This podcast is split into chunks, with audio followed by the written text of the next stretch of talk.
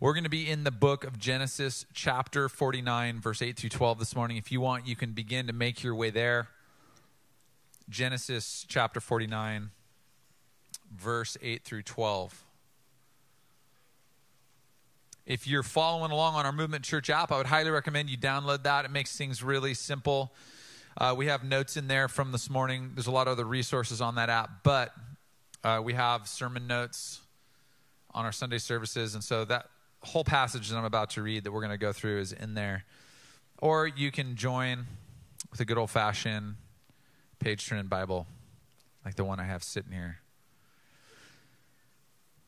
We talked for a number of weeks. I'm just going to recap really quickly. We talked for a number of weeks about the armor of God. We talked about prayer being married to the armor of God and how you can't decouple the two. And last week I jumped into the introduction of this little mini-series that we're in about putting into action the information that we just learned. In fact, what I defined last week was that information plus activation equals transformation, that oftentimes I believe this about who God is. God wants us to live a transformed life, and oftentimes in my life I receive information and I don't activate the information and I don't see the transformation. It can get really frustrating. And perhaps I stay stuck in some situations that God doesn't want me stuck in, and I'm frustrated and don't want to be stuck in. But we walked away last week and we said to do, uh, the, the, the one thing we asked for was to uh, come today with a, a need that you have identified, one thing that you need prayer for, and one thing that someone close to you needs prayer for. So hopefully you showed up with those things. Today we're going to talk about the first of the three items that we discussed last week, which were when we pray, we want to be led by praise. We want to ask for wisdom first. We don't want to ask God to fix the problem. We want to say, God, give us wisdom. And then we want to stand and trust that he actually is a provision. I'm going to have them throw up a slide really quick. And this is the picture of what we talked about last week. This is the nation of Israel as they traveled through the desert. The nation of Israel was broken up into twelve different tribes. We see the twelve tribes here. We see three tri- tribes in what's called a squadron. There's four squadrons that you can see. In the center of the nation of Israel as they camped, they would camp in the form of a cross with the tabernacle or God in the center. So last week we said we, we're going to pray for these things with God at the center, but ultimately we're going to be focusing on the right side where it says Camp of Judah. The, in that squadron, the three tribes attached are Judah, Issachar, and Zebulun. Judah represents praise. Issachar represents wisdom that we're going to ask for. Zebulun, the provision that we're going to trust God for. Today, we're going to focus on prayer being led by praise. And what my hope is, is that I'm going to uh, break down some of who Judah was and some different things about Judah as a person. Some things that then we're going to be able to correlate to our personal life as we praise. And it's going to begin to tie some things together for us. Let's read Genesis forty-nine, starting in verse eight. It says, Judah, your brothers will praise you. Your hand will be on the neck of your enemies, and your father's sons will bow down to you. Now, let's stop for a second, and let's define who is writing this and who they're speaking to. And in fact, this is an account of this guy Judah who is receiving this blessing right now. And he's receiving this blessing from his father, Jacob. And so Jacob as a dad is looking at his twelve sons. And in this part of Genesis is giving them their blessings. He's saying to them, here are the things that I have for you. Here are my instructions for you. And there's twelve sons. Each one of them represent the twelve tribes that we just saw that make up the twelve tribes of Israel that we see moving through the desert. And as they camp, they camp in the form of a cross. So this is Jacob the father saying to his son Judah, Judah, your brothers will praise you. Your hand will be on the neck of your enemies. Your father's sons will bow down to you. You are a lion's cub, O Judah. You return from the prey, my son. Like a lion, he crouches and lies down. Like a lioness, who dares to rouse him? The scepter will not depart from Judah, nor the ruler's staff from between his feet, until he comes to whom it belongs. And the obedience of the nations is his. He will tether his donkey to a vine, his colt to the choicest branch. And he will wash his garments in wine, his robes in the blood of grapes. His eyes will be darker than wine, his teeth whiter than milk. There's three components that we're going to talk today about Judah as it pertains to praise and us leading our prayers with praise. The first thing we're going to talk about is prayer-led praise can change anything. We're going to establish just right out of the gates that when we pray led with praise, that it can change anything. Number two, that prayer led by praise defines who you are. That when you pray led by praise, it defines who you are. And number three, when you pray led by praise, you take territory. You take territory. Let's talk about Judah really quickly. I'm going to lay some, some groundwork here, some foundation for who he is. It says, Judah, your brothers will praise you. Your hand will be on the neck of your enemies. Your father's son will bow down to you. So we see that Judah is a person. Judah is, is um, a son. He's a brother. And as this passage goes on, your father's sons will bow down to you. Your hand will be on the neck of your enemies. That we also have to understand that Judah is, is a person, but Judah is also a tribe. So we see the tribe of Judah. And Judah ends up, Judah at this point of receiving Jacob's blessing is not yet, but Jacob will become an entire territory. J- Judah will actually become a kingdom of the nation of Israel. And we're going to look at that a little bit later in a minute. So Judah is personal. He's tribal. So it represents a people. In a territory, a kingdom. So let me say it this way. Judah was a person, a people group, a community. And then also Judah went on to represent and become a place, a destination, a location. Something beyond just a small family, but something that's broader. And we also have to understand what Judah's name means. Judah means praise Yahweh. And this word Yahweh, as described by Jews, means this, that we're going to praise Yahweh. We're not going to praise the God of fertility. We're not going to praise the God of finances, the God of safe travel, peaceful passage. We're not going to praise any God of anything. There's only one true God. In fact, we're going to praise, this name Judah means praise Yahweh, so it's very intentional. It's intentionally aimed at praise toward Yahweh. Who is Yahweh? Yahweh is made up in the Greek, I mean in the Hebrew, is made up of four letters. Of four letters. The letter Y, the letter H, the letter W, and the letter H. Now in English, we see Yahweh spelled a little bit differently. We see Yahweh spelled Y A H W E H because we do funny things in English and, and through Greek translation. But I, I want to tell you that if... If you were a Jew and you were reading this in context of Genesis, you would see it Y H W H. And what that means is, is it simply means God. So on the surface, it's we're going to praise God.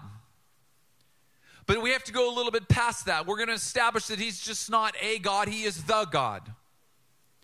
So this word Yahweh means he, if again, if I, in context of when it was written, if I was a young Jew sitting and reading this passage, I would say God. He who brings into existence whatever exists. He who brings into existence whatever exists. Now, what this means is, let's peel this back and go a little bit further. What this means is that we're praising a God who was not brought into existence, but existence was brought into its own existence through a God who is existence. God was not created, but he is a creative being who in him is the very nature and character of creation. So when God speaks, he can't help but have creation fall out of his mouth. If you were to cut God and he were to bleed, it's this picture of Jesus being beaten and flogged by the Roman government. It's the picture of Jesus being nailed to a tree and bleeding. And if you will, as Jesus bled, he was bleeding existence. He was bleeding creation. He was bleeding creative ways of bringing back to life things that the enemy has meant to kill and destroy. So in the beginning, We have an enemy who wanted to steal and destroy and take what was rightfully ours. And that happened in this garden called the Garden of Eden. And Jesus Christ can't help but bleed existence and creation over the things that were made dead because of sin. So we're praising God. When you see Judah, it's this idea of we're praising the God of creation. We're praising creation as a being. We're praising that which existed before existence actually came about. The word Yahweh is made up of four letters. And if you look up what the number four represents biblically, wild. It represents the number of creation. So what this is saying to me is the God of creation. If you were to ask God, God, who are you? It's in the Old Testament, there's a story where this famous character says, God, who are you? And he says, I am. What a strange answer. I am. It's like I give, I give myself my own existence because I existed before time existed. I exist outside of time. I gave time its parameters. I gave creation its breath. Are, are you with me this morning? So we're praising the God of creation. We're praising the God of everything. And so what we're saying in this moment is, God, we're going to praise you, the God of everything, and trust that you can change anything because you're the God of everything that exists. So we're like, yes, Jesus, let us pray, being led by this praise of a God who is creation himself.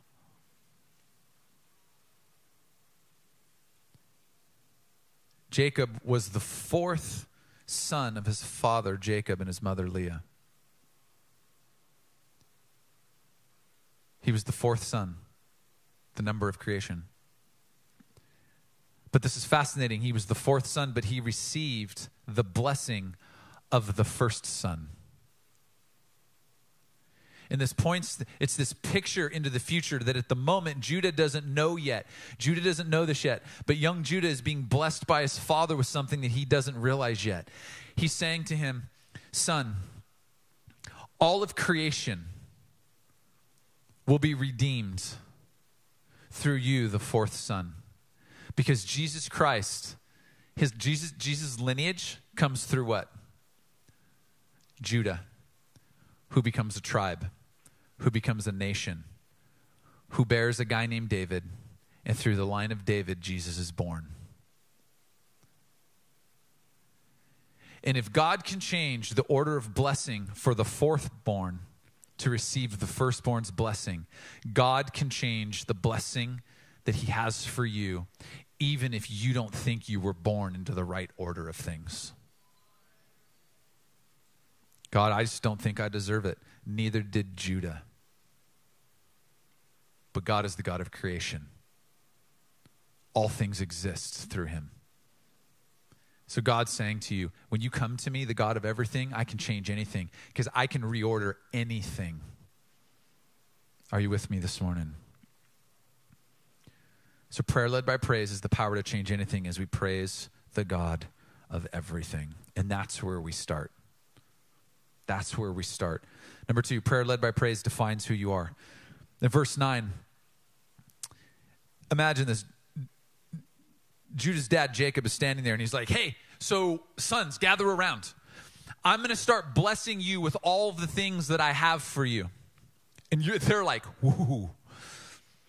I want all of my dad's sheep, and I want all of his goats, and I want all of his, all of, you know, all of his livestock. I want all of his riches. I want everything that brings wealth. And so they're like all sitting around, all twelve of them, and they're like, you know, who? It's like the reading of the will before dad dies. And they're like, oh, what do we get?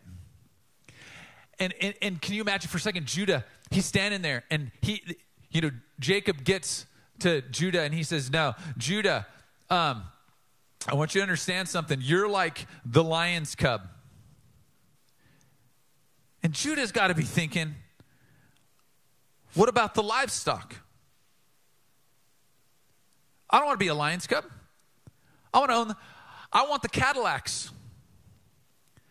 I, I, I want all the travel points you haven't used so I can go to exotic places.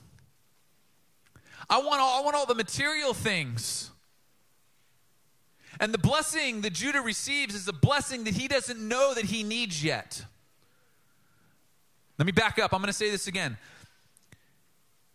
Judah ends up receiving a blessing from his father in the simple statement that you are a lion's cub. And he does it, and, and I can tell right now, some of you are like, I don't understand how that's a blessing. And that's how blessings work. Blessings are not things that you say, God, bless me with this, ju- jukebox Jesus, and then he gives you what you want. Blessings, when you look historically in the Bible, were things that the priests would profess over people that the people didn't realize they needed until the moment that what was professed over them was needed. Are you following me? So sometimes you receive blessings and you throw blessings out because you're like, I don't need, I don't need this right now.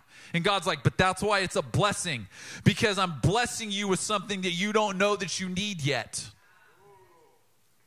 And you need to know that you're you're the cub of a lion. This is what his dad is saying, that today your, your heavenly father is saying to you, did you know that you're a cub of a lion?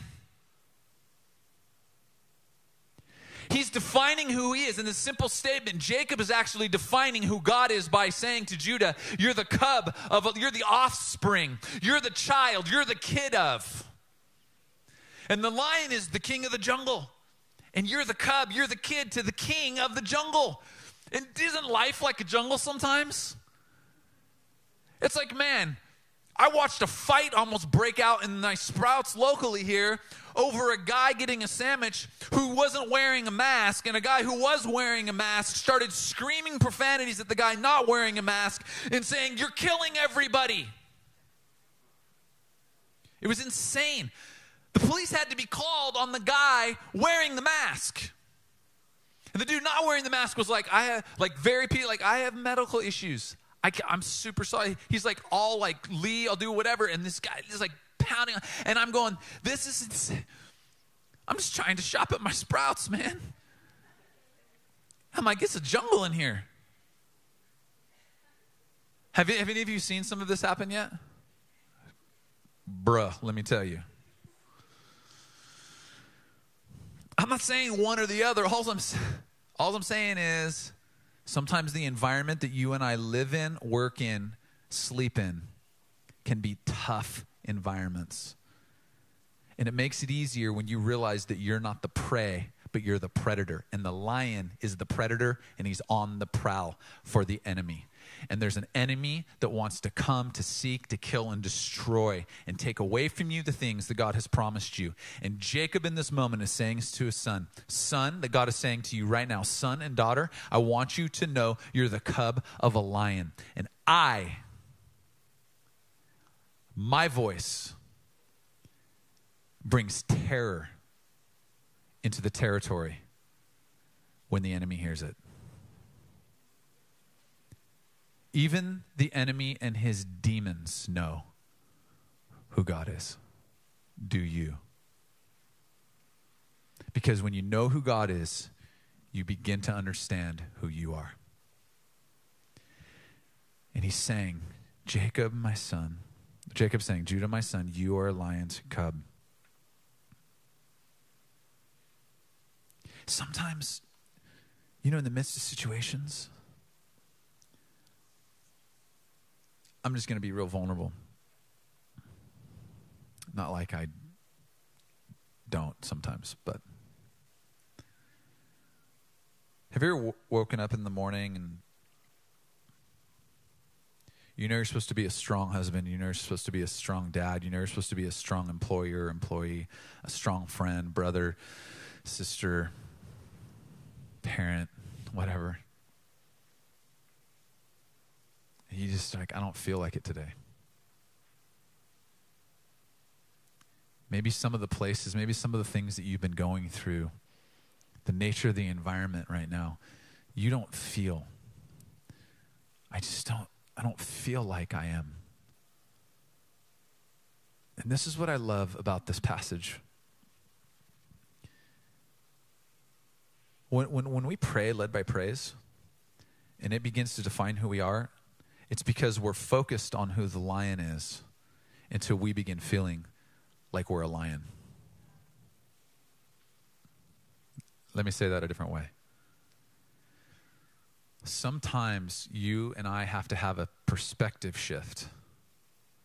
Instead of saying what we don't feel like we are, start declaring who God is.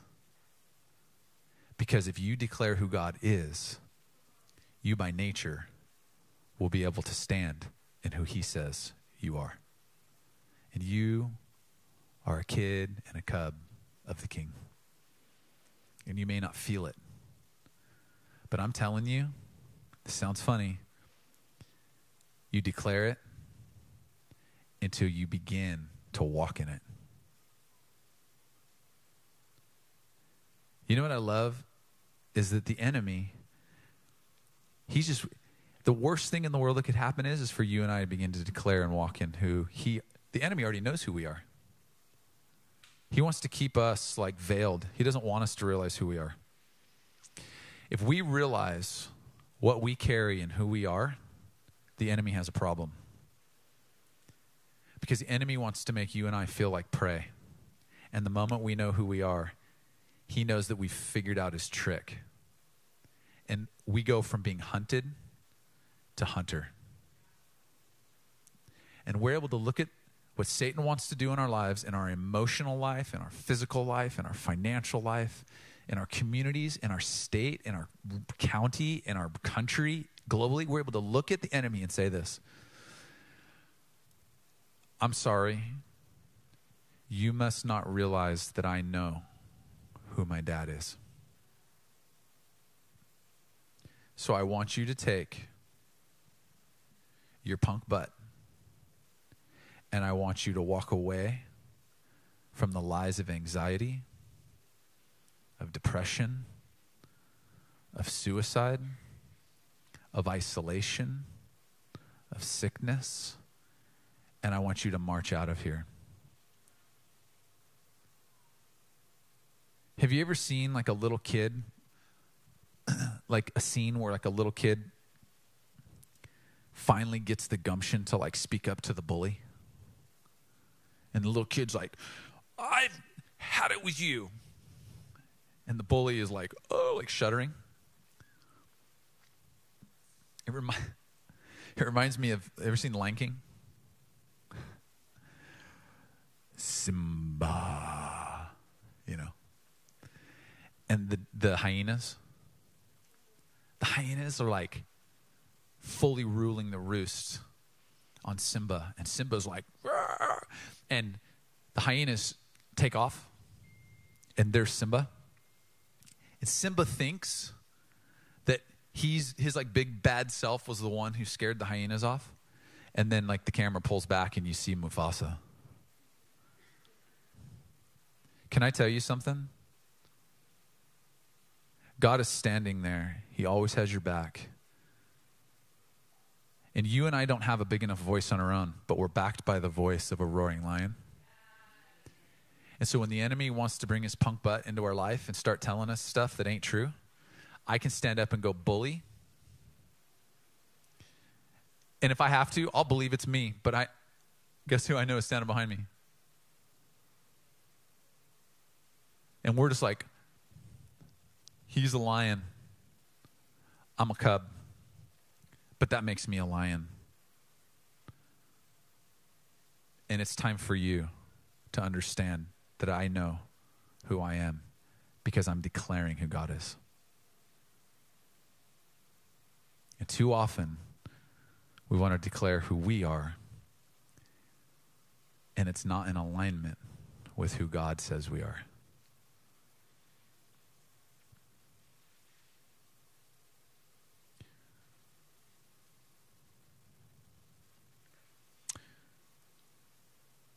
Now, I want to warn you about something. When you take this approach and you say, I'm going to start, I'm going to start praising and declaring who God is in the middle of circumstances,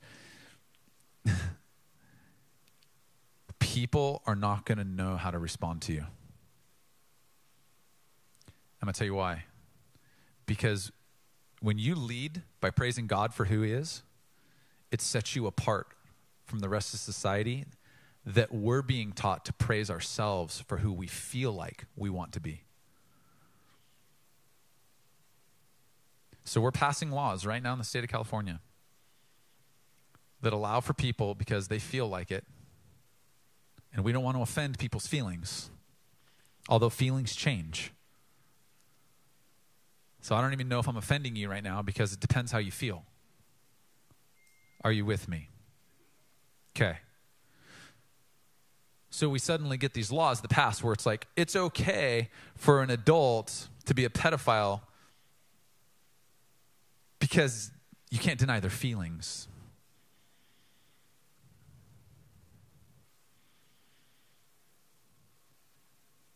We cannot base things on feelings. We need something solid that never changes. And I'm going to tell you who never changes. God never changes. He was lying yesterday. He's a lion today. He's a lion tomorrow. And so I have to be careful with my feelings. And society, the whole premise of society is whatever makes you feel what? Good, do it. Right? So just bring the praise on me. Just praise me. Praise me for who I am. But it absolutely does not align to who God says you are. But we can't say anything because it'll offend someone's feelings. This is kind of tough talk. But I want you to understand that when you are set apart, when you're praising God in these ways and, and you're set apart, this is what it makes you. I think this is really important. I think this is what the world needs right now. This makes you a leader. And leaders lead and leave legacies. When we base things on feeling, we follow and ultimately will fail. We need to be leaders. Today, if you're listening, if you're sitting here and you're like, I'm a follower of Jesus. Pat, I'm tracking with what you're saying. I'm telling you, we need to be leaders in this. And society's going to look at you sideways. Why in the world would you praise God? Like, you're praising God for something that I can't even see yet. You're like, yeah, but I'm praising the God that brings everything to existence that exists. So I'm praising him because he's already done those things. And I may not see him yet, but those are the blessings. And they don't understand. See, see what I mean? You're trying to explain. You're trying to explain something to somebody that that's not their context. That's not their. That's not their paradigm. So I don't think as Christians, I'm speaking to Christians. I don't think we should try to explain. I think we need to lead. We need to show up with our actions. Less preach. We have to be. Are you with me? Are you with me? All right.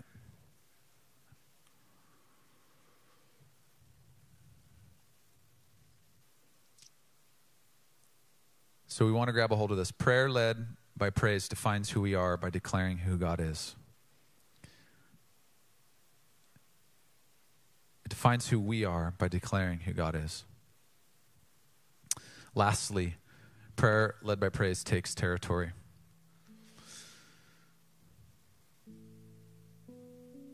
In verse ten, it says the scepter or the king's staff. Now, uh, when you read this this passage, it says the scepter will not depart from Judah. And so I, I want to describe what a king's staff is. A king's staff, if you've seen pictures of kings and they're standing there in their, their robely attire and they've got the crown and the, the beard and whatever they've got, and they're holding a, a scepter in their hand. And a scepter can be short, you know, the, the things that look like someone bedazzled it. And it's got jewels all over it. And it's it's either a short kind of scepter with some sort of decoration on it, or it can be a rod or a staff. So imagine like a, a big stick that the king holds, and and this is a sign of authority. The scepter is is a sign that that whoever's holding it has the power. So you'll see in movies that that you're always the evil person's always trying to get like the leader's um, scepter from them, the king. Why? And has like some power. It's it's the authority and the power that it represents. And so I want us to to understand the context of the scripture and when it was written, that that the world, it was ruled by kings. Like, we don't have like kings. Kings don't rule. We have, you know, a whole different set of like political makeup. And so sometimes kingship kind of misses us. And so I want you to understand the authority that this, this scepter, that this rod, that this staff brings. And, and so Jacob is saying to his son, he's saying, hey, the scepter, the king's staff, the authority, the power for you to move in victory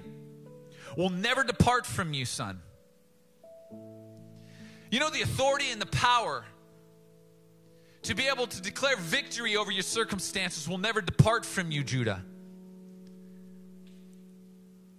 There's this, there's this powerful thing in praise. And you think, like, what does that have to do with me? It's two thousand twenty. That's nice for Judah. The guy was living, and he wanted the goats and the sheep, and he wanted all the stuff. And, you know, he's getting, he's the lion's cub and all these great things. And I'm sitting here in two thousand twenty, and I'm just trying to get through this month. And it's month seven of quarantines and all this whatever's going on. And I don't know the circumstances. But God is always relevant for your today, and we can learn from our yesterdays. And so listen to what this passage says. This is, this is wild. This is for you. This is for me. It says, nor the ruler's staff from between his feet. You're like, that's great. That's great that it was lying there on the ground between his feet, but it's like you got to back up and dig a little bit deeper. If you're willing to do the work and dig a little bit deeper, this is what this really means. It says, nor the ruler's staff from his descendants. That's what that means, what that term means when you break it down. When you look in the Hebrew, it's you and I as descendants of Judah. How are we descendants of Judah? Because out of the person Judah came the tribe of Judah, came the territory of Judah, came a guy named David, who was the father of our faith in the sense that Jesus Christ came from the line of David, who came from the line of Judah. And so when we see that the authority and the power that we have in our praise is passed on to his descendants, you and I, through Jesus Christ dying on the cross and being our victory and creating life where death once existed, we now can stand with power and authority in our praise, and we can declare over the territories of our life, breathe life into dead places.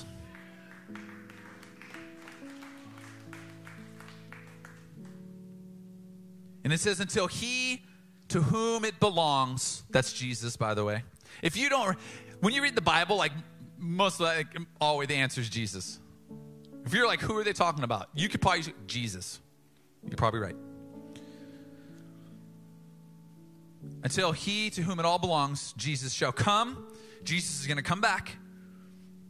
And the obedience of the nations shall be his. The obedience of the nations, the obedience of kingdoms, the obedience of terror. We don't call the country China or the country the United States or Canada. We don't call them territories. We don't call them kingdoms. We call them what?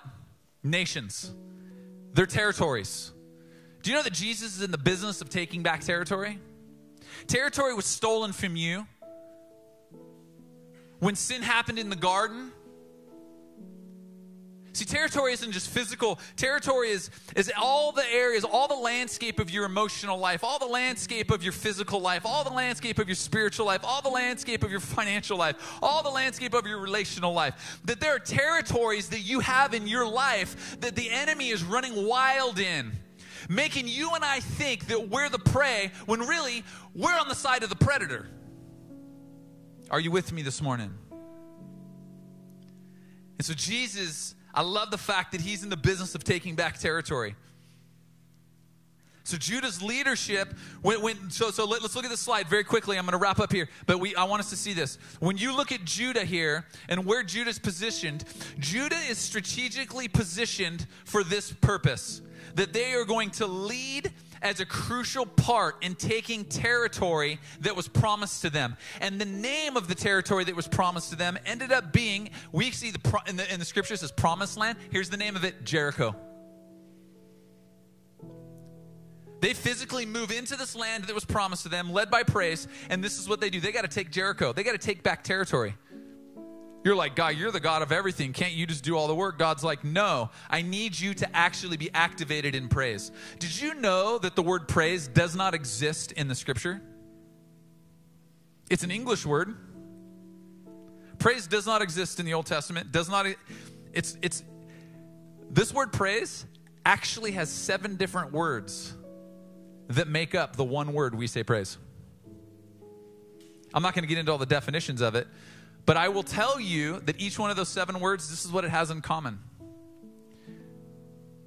That it requires movement from the person who is praising. A physical response. So the word praise, one of them halal or yadah in, in, the, in the Hebrew, it may mean to like shoot your hands forward. Like, so you see people lift their hands. It may mean fall on your face and bow low. It may, it may mean to clamorously respond, like almost like wildly.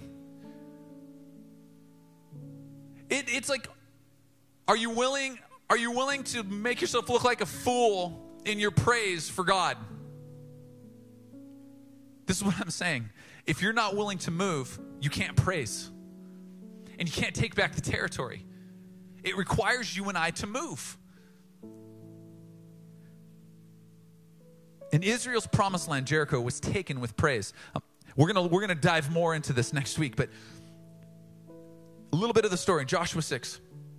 The nation of Israel comes into the land that was promised to them, and there's this city, Jericho, and it's got these walls around it and gates, and this city is buttoned up really super tight. No one can get in, no one can get out, because they know here comes the nation of Israel. I think sometimes our enemy, I think sometimes Satan is like, oh, here, here, here, here, they, oh, they know who they, they know who they are and to who they belong. We're in trouble. So here's the nation of Israel. They go in, and God tells them this really funny thing. They're supposed to walk around this city for six days and not talk. Some of us have a really hard time with that. God's like, I need, God's like, I need you. I need you to just pay attention to the process. The process is the walking. And, and to pay attention to the process, sometimes you need, just need to be silent before God.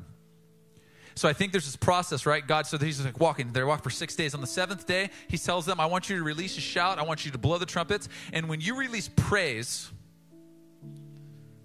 I'm going to deliver Jericho into your hands. This is what it says. When the trumpet sounded, the army shouted. And at the sound of the trumpet, when the men gave a loud shout, the wall collapsed.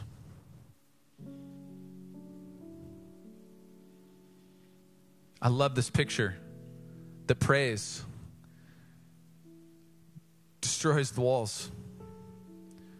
But, there's a but to this.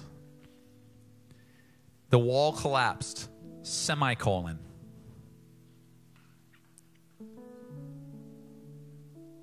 So everyone charged straight in, and they took the city. What I'm telling you is, it is entirely possible to praise God for who he is. Watch him rip down the walls and stay stuck in your position and not climb over the rubble of the walls and take the city. Are you willing to move? Because so many times in my life, I was like, God, I'm stuck. He's like, I know. But you're not willing to move. And I'm like, yeah, I just don't want to. It's too hard. He's like, but the walls of the city, the walls of the territory that you need to take back have already been ripped down. You just got to take the city, Pat. I don't want to. So many times God was just like, then stay stuck. Now in human terms, it's stay stuck and don't complain. And God's like, stay stuck. When you're ready, I'm here. How long? How long are you going to sit in the position you're in? Stuck. And God's saying, it's time to move. Take back the territory. Take it back. Two practical things. Number one, If you've been doing this challenge with us, you came today with a prayer request for yourself and a prayer request for someone else. And here's what I want you to do. I want you to take those prayer requests, and hopefully they're written out, and then I want you to write down a truth about who God is every single day this week. I want you to simply write down a truth about who God is every single day this week. Then, what I want you to begin to do is I want you to pray, to be a leader and pray. And praise God for who he is as the ultimate leader in taking back the territory of your life. Taking back the territory of these things that you're praying for someone else about. And then you're not going to want to miss next week. We're going to talk further about some practical things. We're going to talk about strategies and wisdom and how God speaks to us as we pray. And our first ask is not to fix the problem, but to give us wisdom. Amen. Amen. Have a good Sunday.